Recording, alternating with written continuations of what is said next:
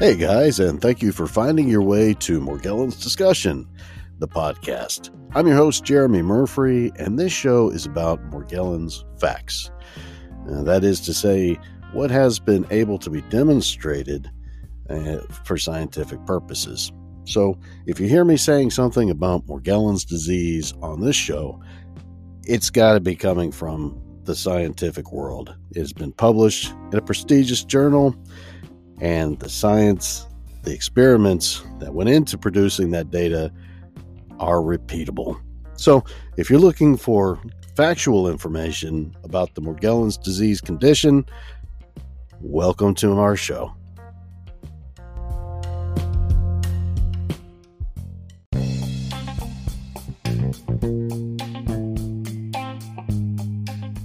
Hey, what's up, Morgies and Morgets? It's your boy Jeremy, and today we're going to talk about chronic syphilis.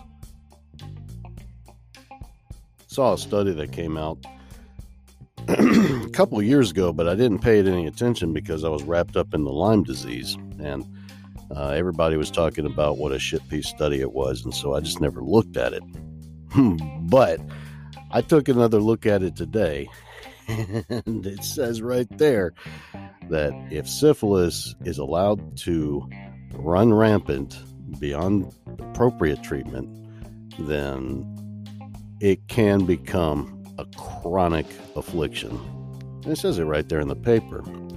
So I can understand why people in the Lyme disease community were pretty upset at the notion of the potential that syphilis can be chronic. And let me just say this, okay?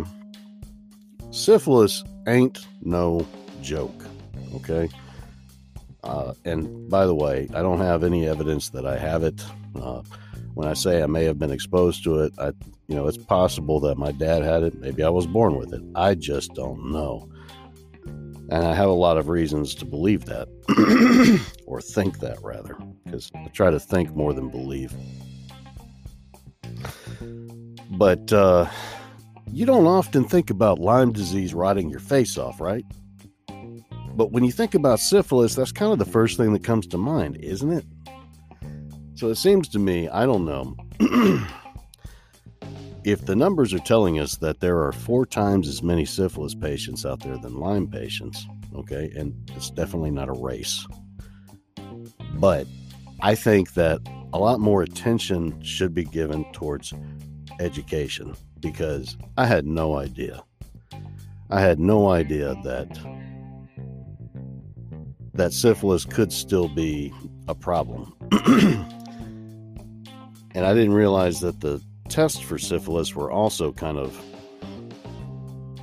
insensitive, uh, especially in regards to the initial infection stage and the late tertiary stage is when the syphilis testing, serologic testing, of course, will produce a most likely a false negative, meaning the test says it doesn't look like your immune response is showing that you have an active infection, but they're not going in and doing the biopsy and then culturing that bacteria, which we can do now, by the way. We do have a culture method for syphilis.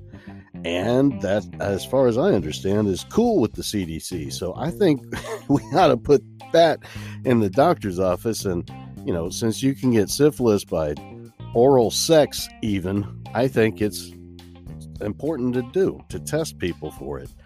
Especially since, you know, like I was talking about yesterday, the Chinese man who infected his entire family with by letting his kid, his son, his you know, middle aged son, use his razor blade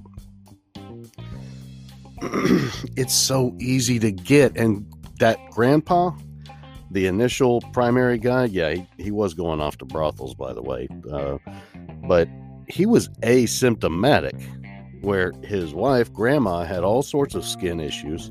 She had the plaques, she had sores, uh, she had stuff on her trunk. I mean, she had syphilis, obviously. Grandpa was asymptomatic they they couldn't even tell until the rest of the family started going downhill.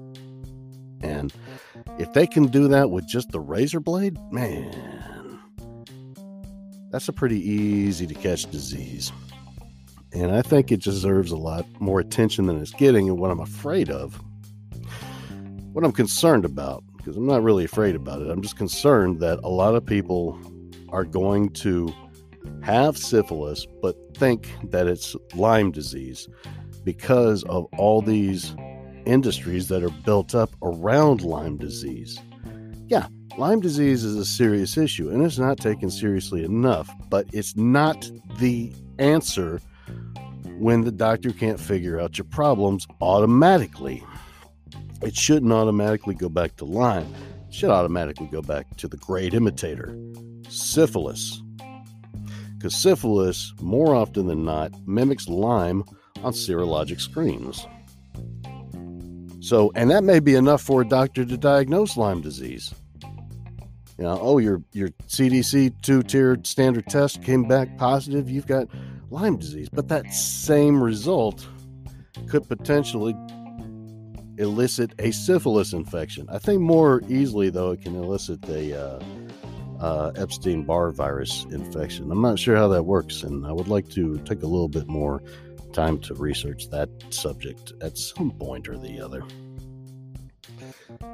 But I do think that there's way too much focus on Lyme disease, especially trying to make it out to be some kind of super bug. You know, it, it does do some nasty things, but it won't rot your face off.